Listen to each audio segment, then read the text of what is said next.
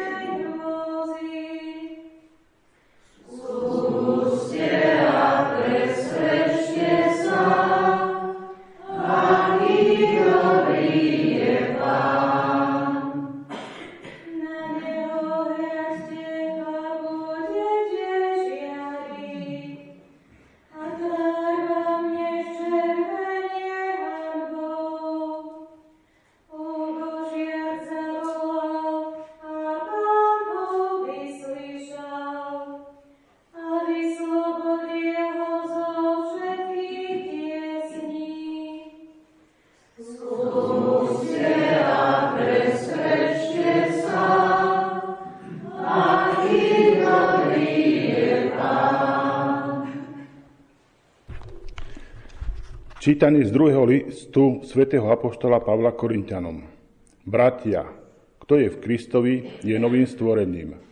Staré sa pominulo a nastalo nové. Ale to všetko je od Boha, ktorý nás skrze Krista zmieril so sebou a zveril nám službu zmierenia. Veď v Kristovi Boh zmieril svet so sebou a nepočítal ľuďom ich hriechy. A nám odovzdal slovo zmierenia. Sme teda Kristovými vyslancami, a ako by Boh napomínal skrze nás.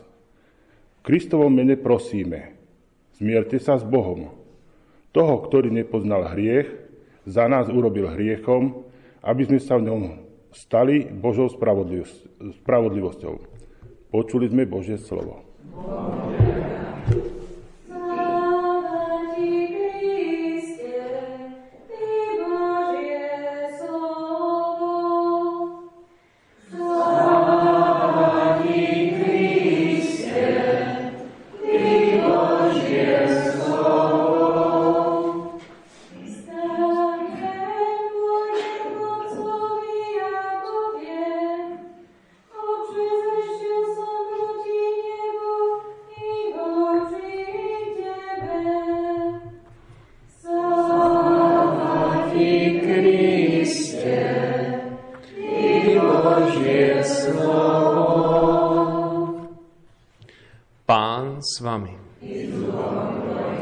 Čítanie zo svätého Evanielia podľa Lukáša.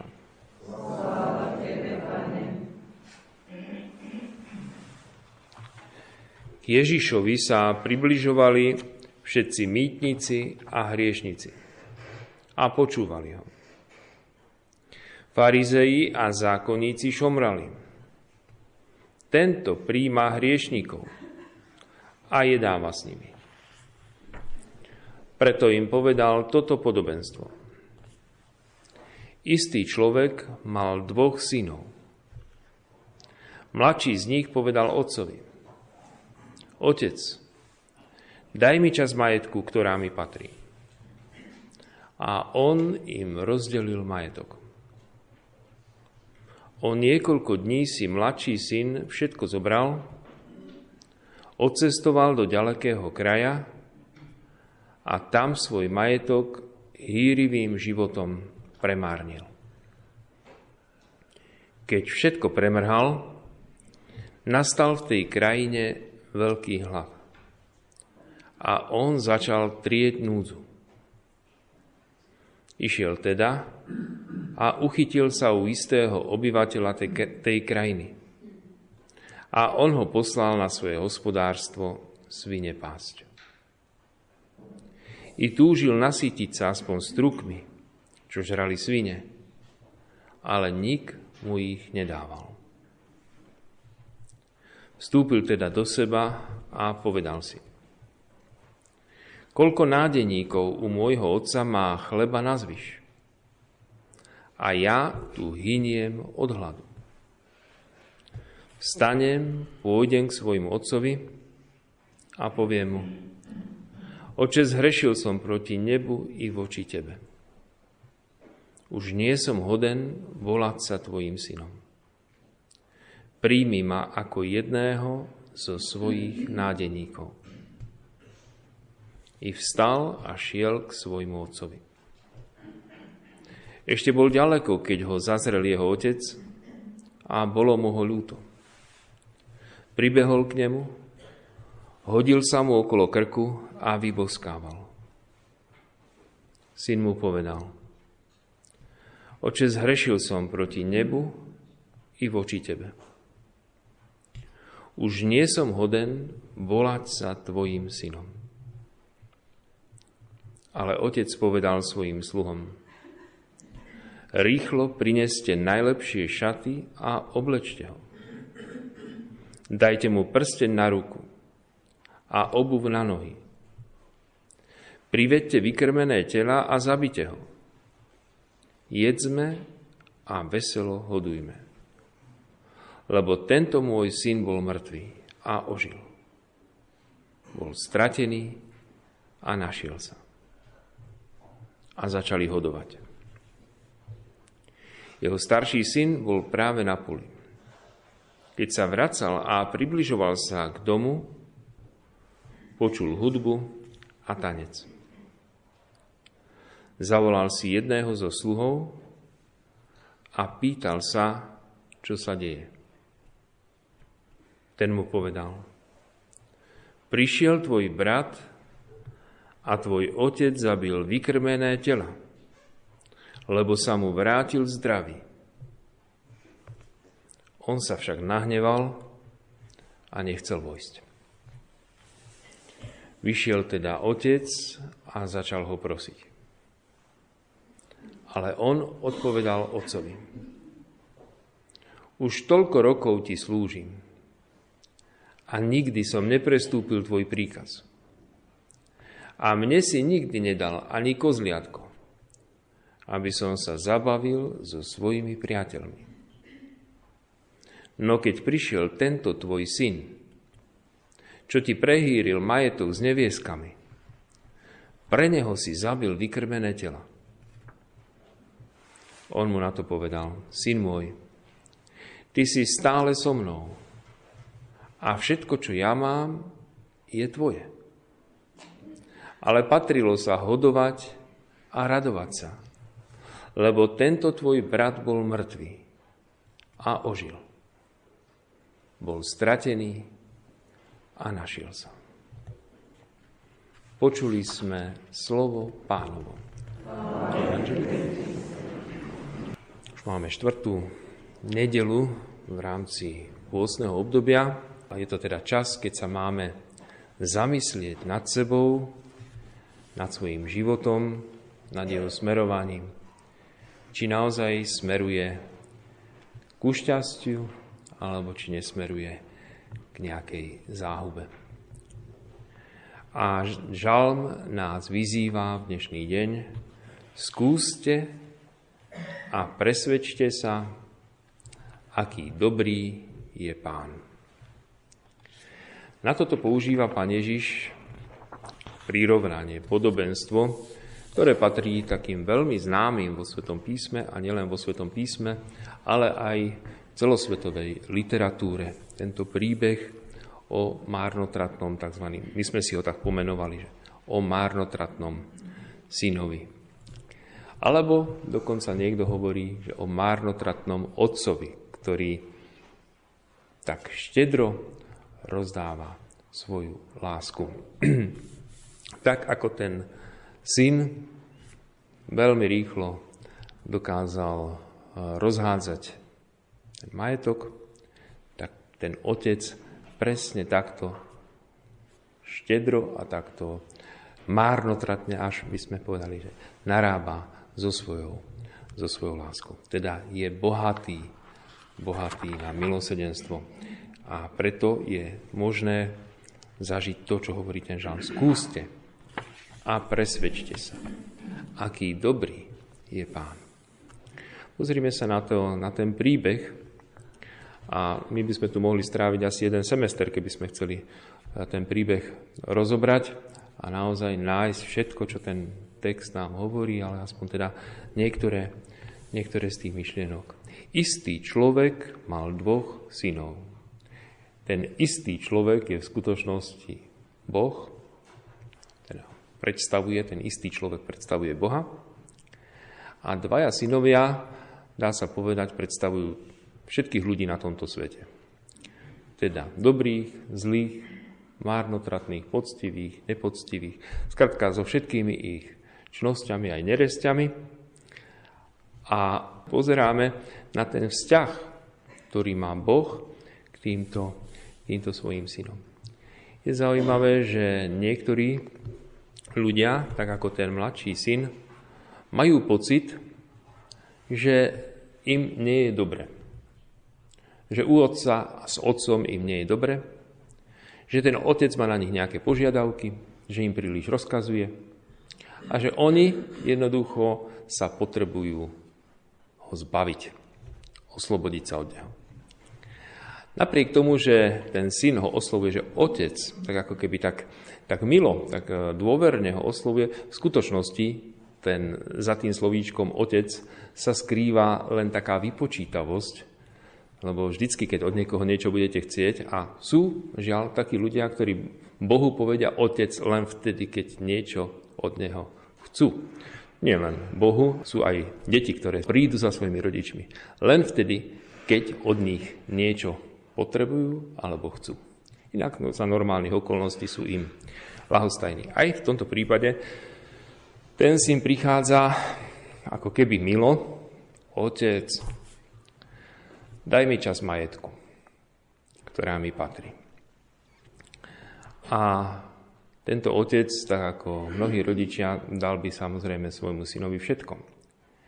Ale predovšetkým, na čom mu záleží, na čom záleží Bohu, aby dal svojim deťom slobodu.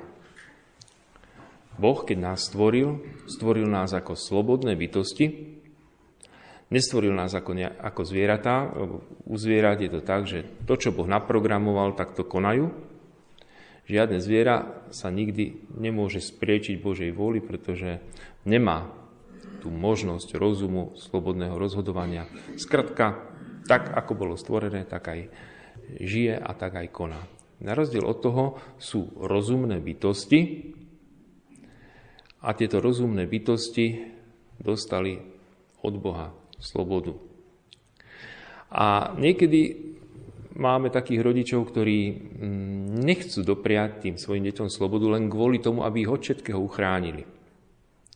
Dá sa ale od všetkého uchrániť, od všetkého zla od každej chyby, ktorú v živote urobia a tak ďalej. No keby to tak Boh chcel spraviť, tak musí najskôr tú slobodu odobrať, človeka naprogramuje, čo bude celý život robiť a človek by to robil. Ale bol by šťastný taký človek? Bol by šťastný, pretože on by neurobil žiadne svoje rozhodnutie. Nikdy. Nemohol by. Pretože by mu to bolo zabránené. A niekedy rodičia tiež tak, tak úzkostlivo chránia to svoje dieťa pred každým nebezpečenstvom. V živote mu nedovolia ísť ani von s kamarátmi, pretože kto vie, čo by sa tam stalo, radšej si tuto obývačke, tu máš hry a hraj sa. Hm? Celé dni. Lebo budeš aspoň bezpečí. Je to naozaj bezpečie, teda udržať ho za každú cenu pod kontrolou. Tak či takto dieťa raz dospie do veku, keď e, odíde z domu a všetko to, čo mu tí rodičia nedopriali, 5 násobne si to dopriali. A tým pádom, čo vyhrali. Nenaučili ho žiť slobodne. Ale na to je človek predsa stvorený. No dobre, a čo keď riskuje? Ale veď aj ten otec vedel, že riskuje. Je to Boh, ten otec, o ktorom čítame v Evangeliu. Ten otec vedel dopredu, ako to dopadne. Vedel dopredu, ako to dopadne s tým synom, ako pomíňa ten majetok, aj to, aký bude nešťastný, aj to, ako bude trieť núdzu, ako, ako bude hľadovať. A teda to všetko vedel ten otec. Lenže vedel aj to, že potom ten syn si všetko uvedomí. Snáď, keby nebolo tej krízy, nebolo by toho návratu a nebolo by toho šťastia pri tom návrate. Možno keby zostal doma celý čas namrzený, ufrflaný, e, nespokojný so všetkým a tak by to zostalo až, až do konca života. Ale on po tom návrate došiel s takou túžbou znovu zažiť to, čo predtým si nevážil. A od tej chvíle si to vážil mnohonásobne viac. Prežíval každú chvíľu v šťastí, užíval si to u toho svojho otca a bol mu vďačný a miloval ho. Teda vidíme, že niekedy aj tá kríza nemusí byť na škodu, ale môže byť dokonca aj na užitok. Čo sú vlastne tie veci, ktoré ten syn vlastne stratil? My od Boha, od Boha dostávame takú celú výbavu darov do života, ktoré nám Boh dáva. A človek svojim hriechom, svojim márnivým životom, aj tým, že si neváži to, čo má u otca, pomaličky postupne tie veci postráca. Spomeňme si na Adama a Evu, tam sa ten príbeh ako keby začína. Sú v raji. A je im to málo. Nie sú spokojní, že sú v raji. Nič im nechýbalo. Mali všetko. A predsa idú skúšať niečo, aby mali ešte viac. Ako keby ten človek bol taký nenásytný. Keď už je v raji a má všetko, čo ešte chce mať viac? Chcem byť ako Boh. Chcem sa ja rozhodovať o všetkých veciach. Chcem ja hovoriť, čo je dobré, čo je zlé. Nech mi nikto do toho nič nerozpráva.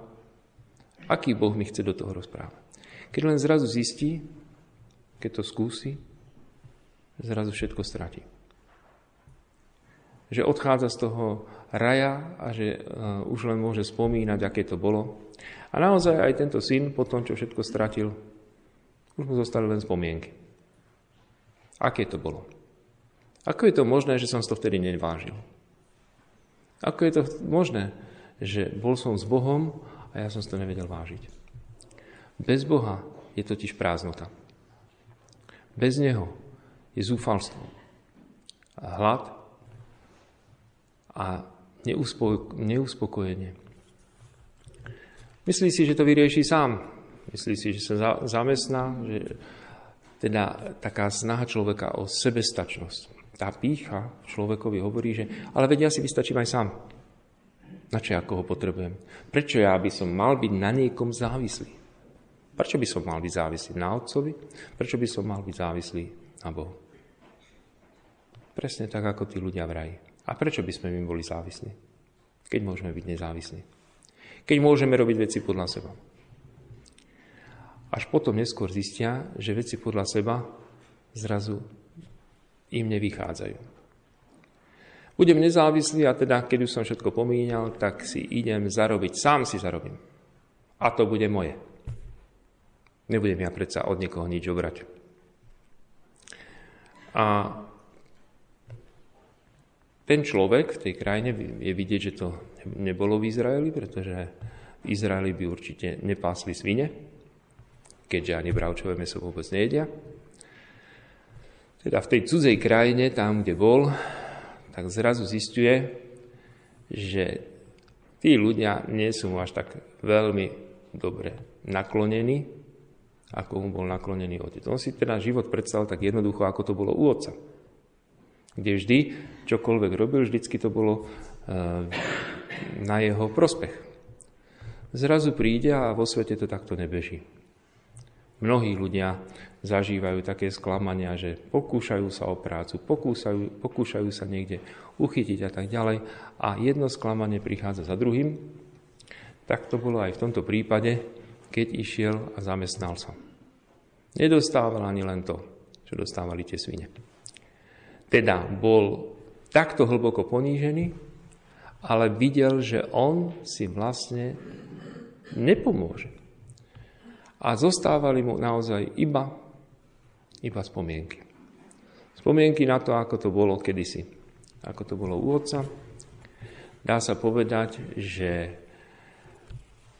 tie spomienky sú ako prvé. Keď človek sa ocitne na dne, tak sú ako prvé, kde si začne spomínať, to ešte stále nie, neprebúdza sa láska k Otcovi, skorej sa prebúdza taká sebalútosť.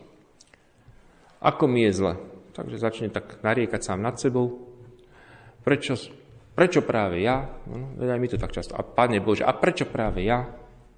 A prečo práve mne sa také veci dejú? Nehovorím o tom, čo som ja predtým urobil, aký som veľmi nezávislý, ako som e, pohrdal tým, čo mi Pán Boh ponúka. To nehovorím, len spomínam. A prečo práve ja musím takto trpieť? Prečo tam u nás ešte aj sluhovia sa majú lepšie? Čo tí majú väčšie zásluhy ako ja?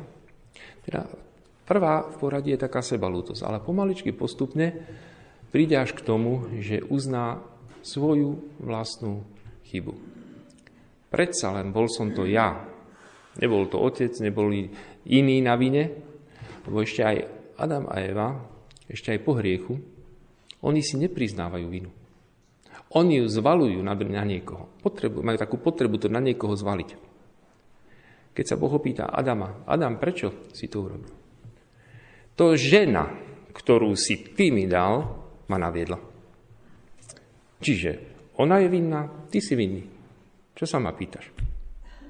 To žena, ktorú si mi dal, ma naviedla.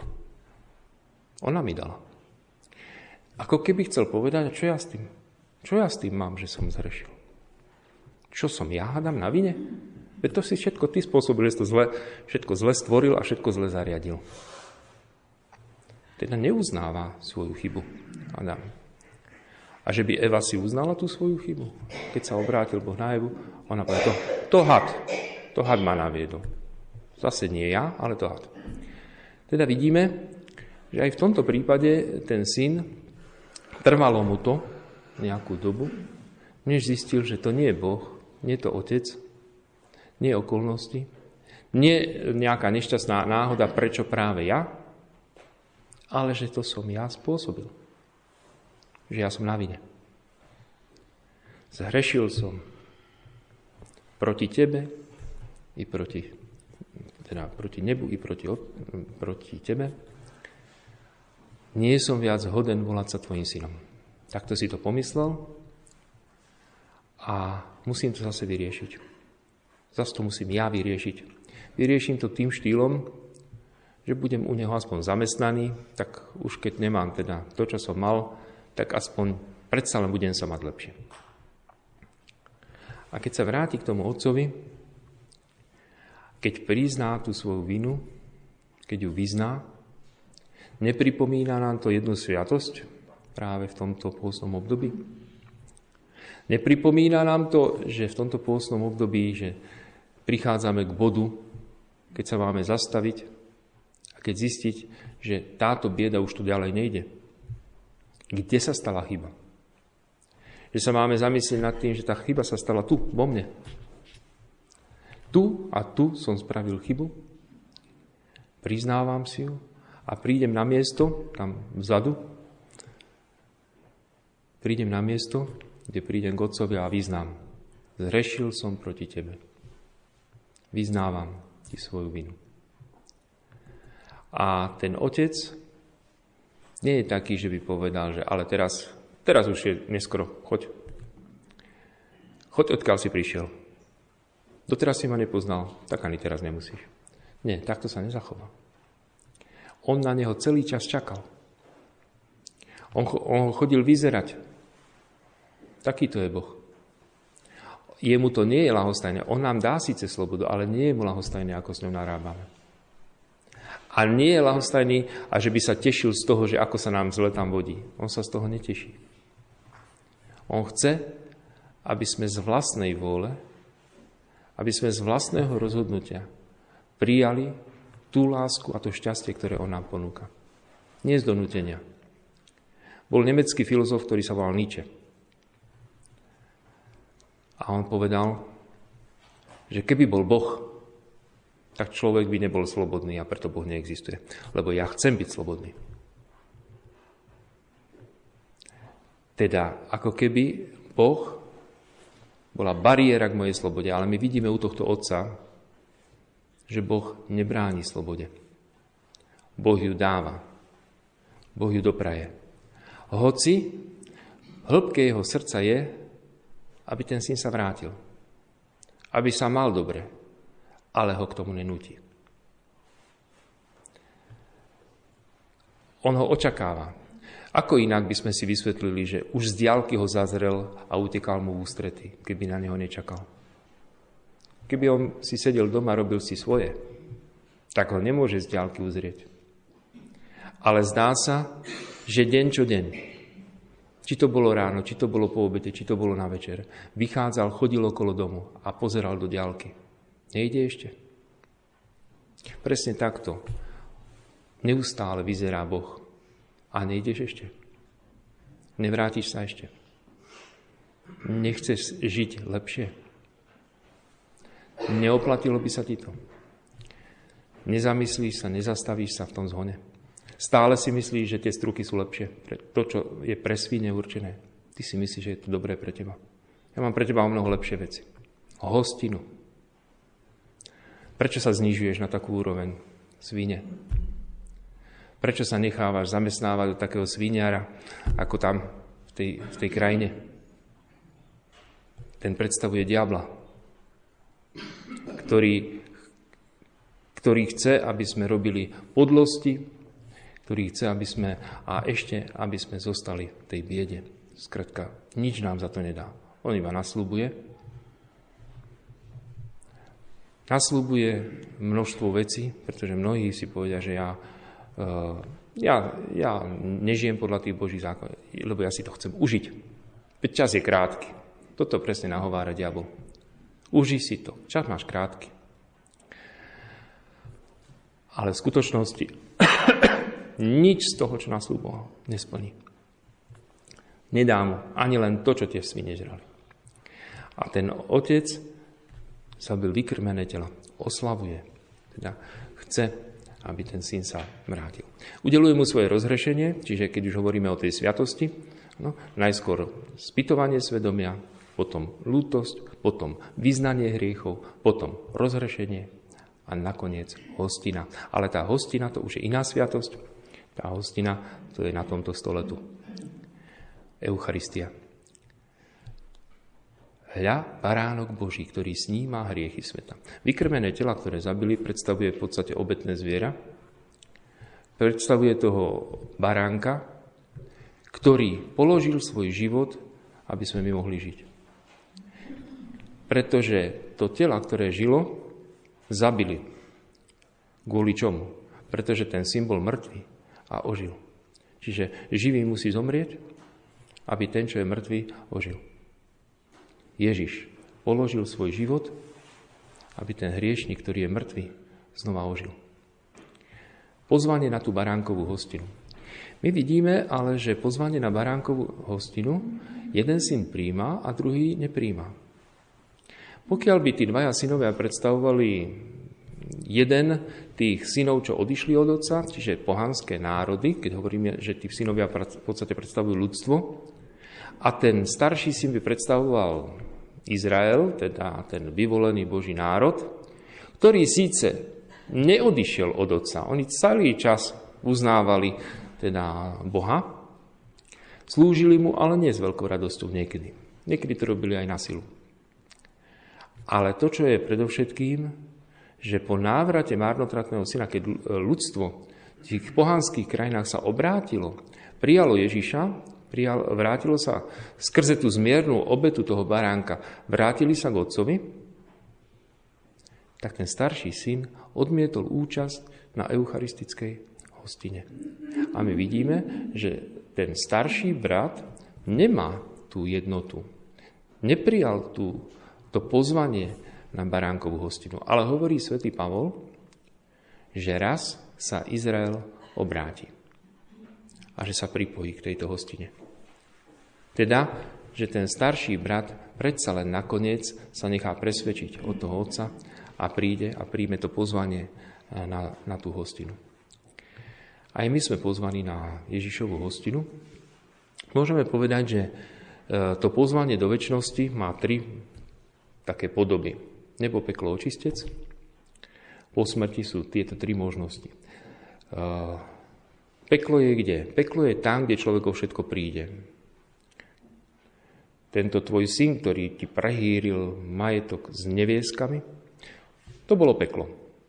Tam, kde ten syn o celý majetok, o všetko prišiel. Kde bol očistec? Očistec bol u toho sviniara, keď už bolo najhoršie a keď si vstúpil do seba a keď naozaj uh, zmenil to svoje zmýšľanie, napriek tomu, že to bolo ťažké, ani v tam nie, tam si to ľudia neužívajú v očistci, ale predsa len má to spásonosný význam. Pretože ono to privádza do neba.